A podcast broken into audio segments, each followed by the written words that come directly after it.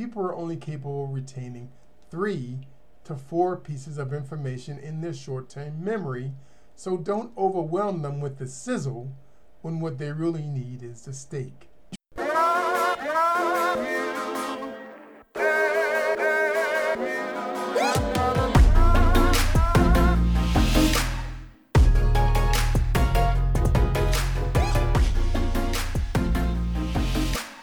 Hi, I'm Language Barrel, and welcome to a book review for a better you.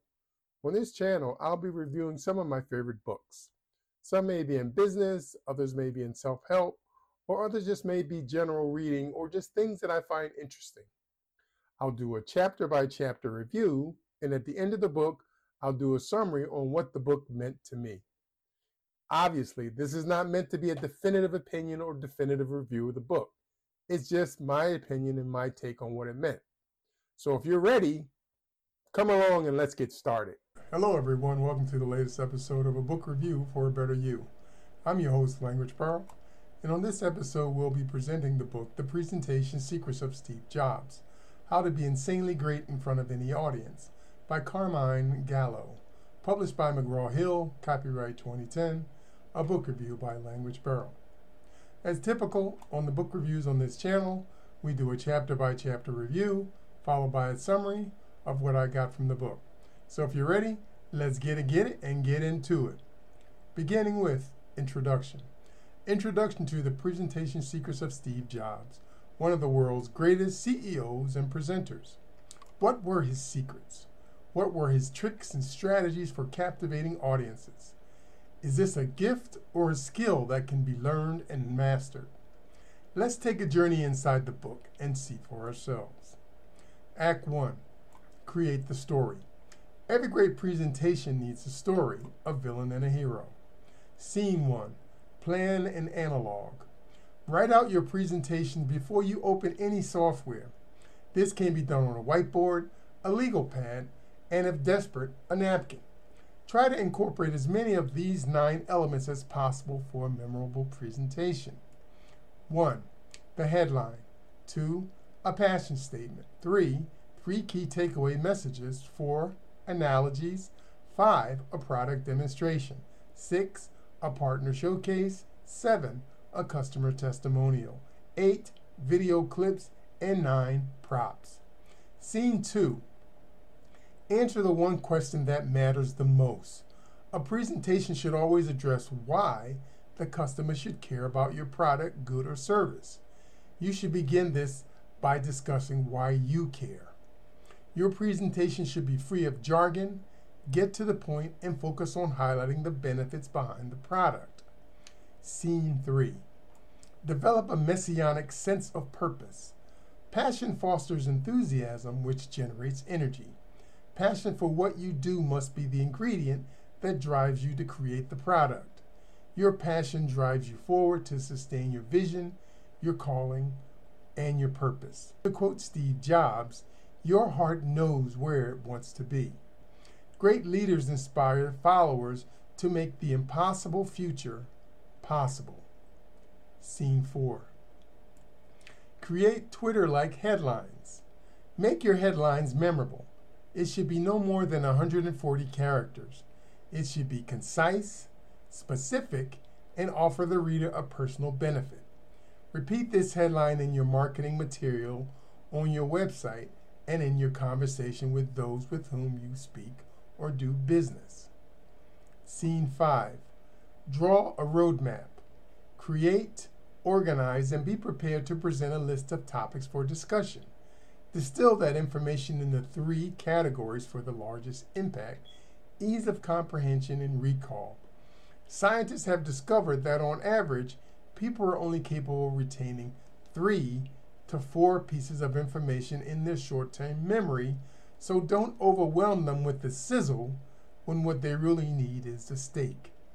Scene 6 Introduce the antagonist. A presentation should be a story, and every great story needs an antagonist or problem and a hero or solution to rally the troops. The stronger you build your case against the antagonist or problem, the greater will be the call for your hero or solution to appear. Be detailed and specific when describing the problem. Make them feel the pain, and the solution will be like water to a thirsting man. Scene 7. Reveal the conquering hero. Once you have clearly described the antagonist or problem, now you're ready for the hero or solution to appear. The problem should be described in clear, simple, and a focused manner. It should be easy to understand, identify, and empathize with. Your solution should be described in the same manner. Remember, passion leads to perseverance, which ultimately leads to success. Intermission. Obey the 10 minute rule. After 10 minutes of stimulation, the brain begins to check out. This is the perfect place for a brain break or change in stimulus. Act 2 Deliver the presentation. Remember, you are the presentation, so make it an experience that they'll remember. Scene 8 Channel your inner Zen. The brain remembers approximately 10% of the text, but 65% of images in text. The brain views each word as a picture, so minimize the wording and increase the use of pictures to decrease brain fatigue. Words also split the attention of the audience between the presenter and the information on the screen being presented. Scene 9 Dress up your numbers. Remember, numbers in and of themselves mean very little to most people. When presenting numbers, they should be specific, relevant to what you are discussing, and contextual, i.e., put in the proper context. The larger the number, the less people are able to comprehend its meaning without the use of analogies. Compare them to something that they can understand. For example, in 2009, the average American was responsible for 42,000 pounds of CO2 versus the world's average of 9,600. Scene 10 Use amazing zippy words. Typically, when presenting, your words should be free from jargon, they should be simple, concrete, and emotional when appropriate. It's okay to use emotive language to spice up your presentations, depending obviously on the context. If you're not excited about your product or presentation, then it's very unlikely that others will be excited. Scene 11 Share the stage. Don't make it all about you.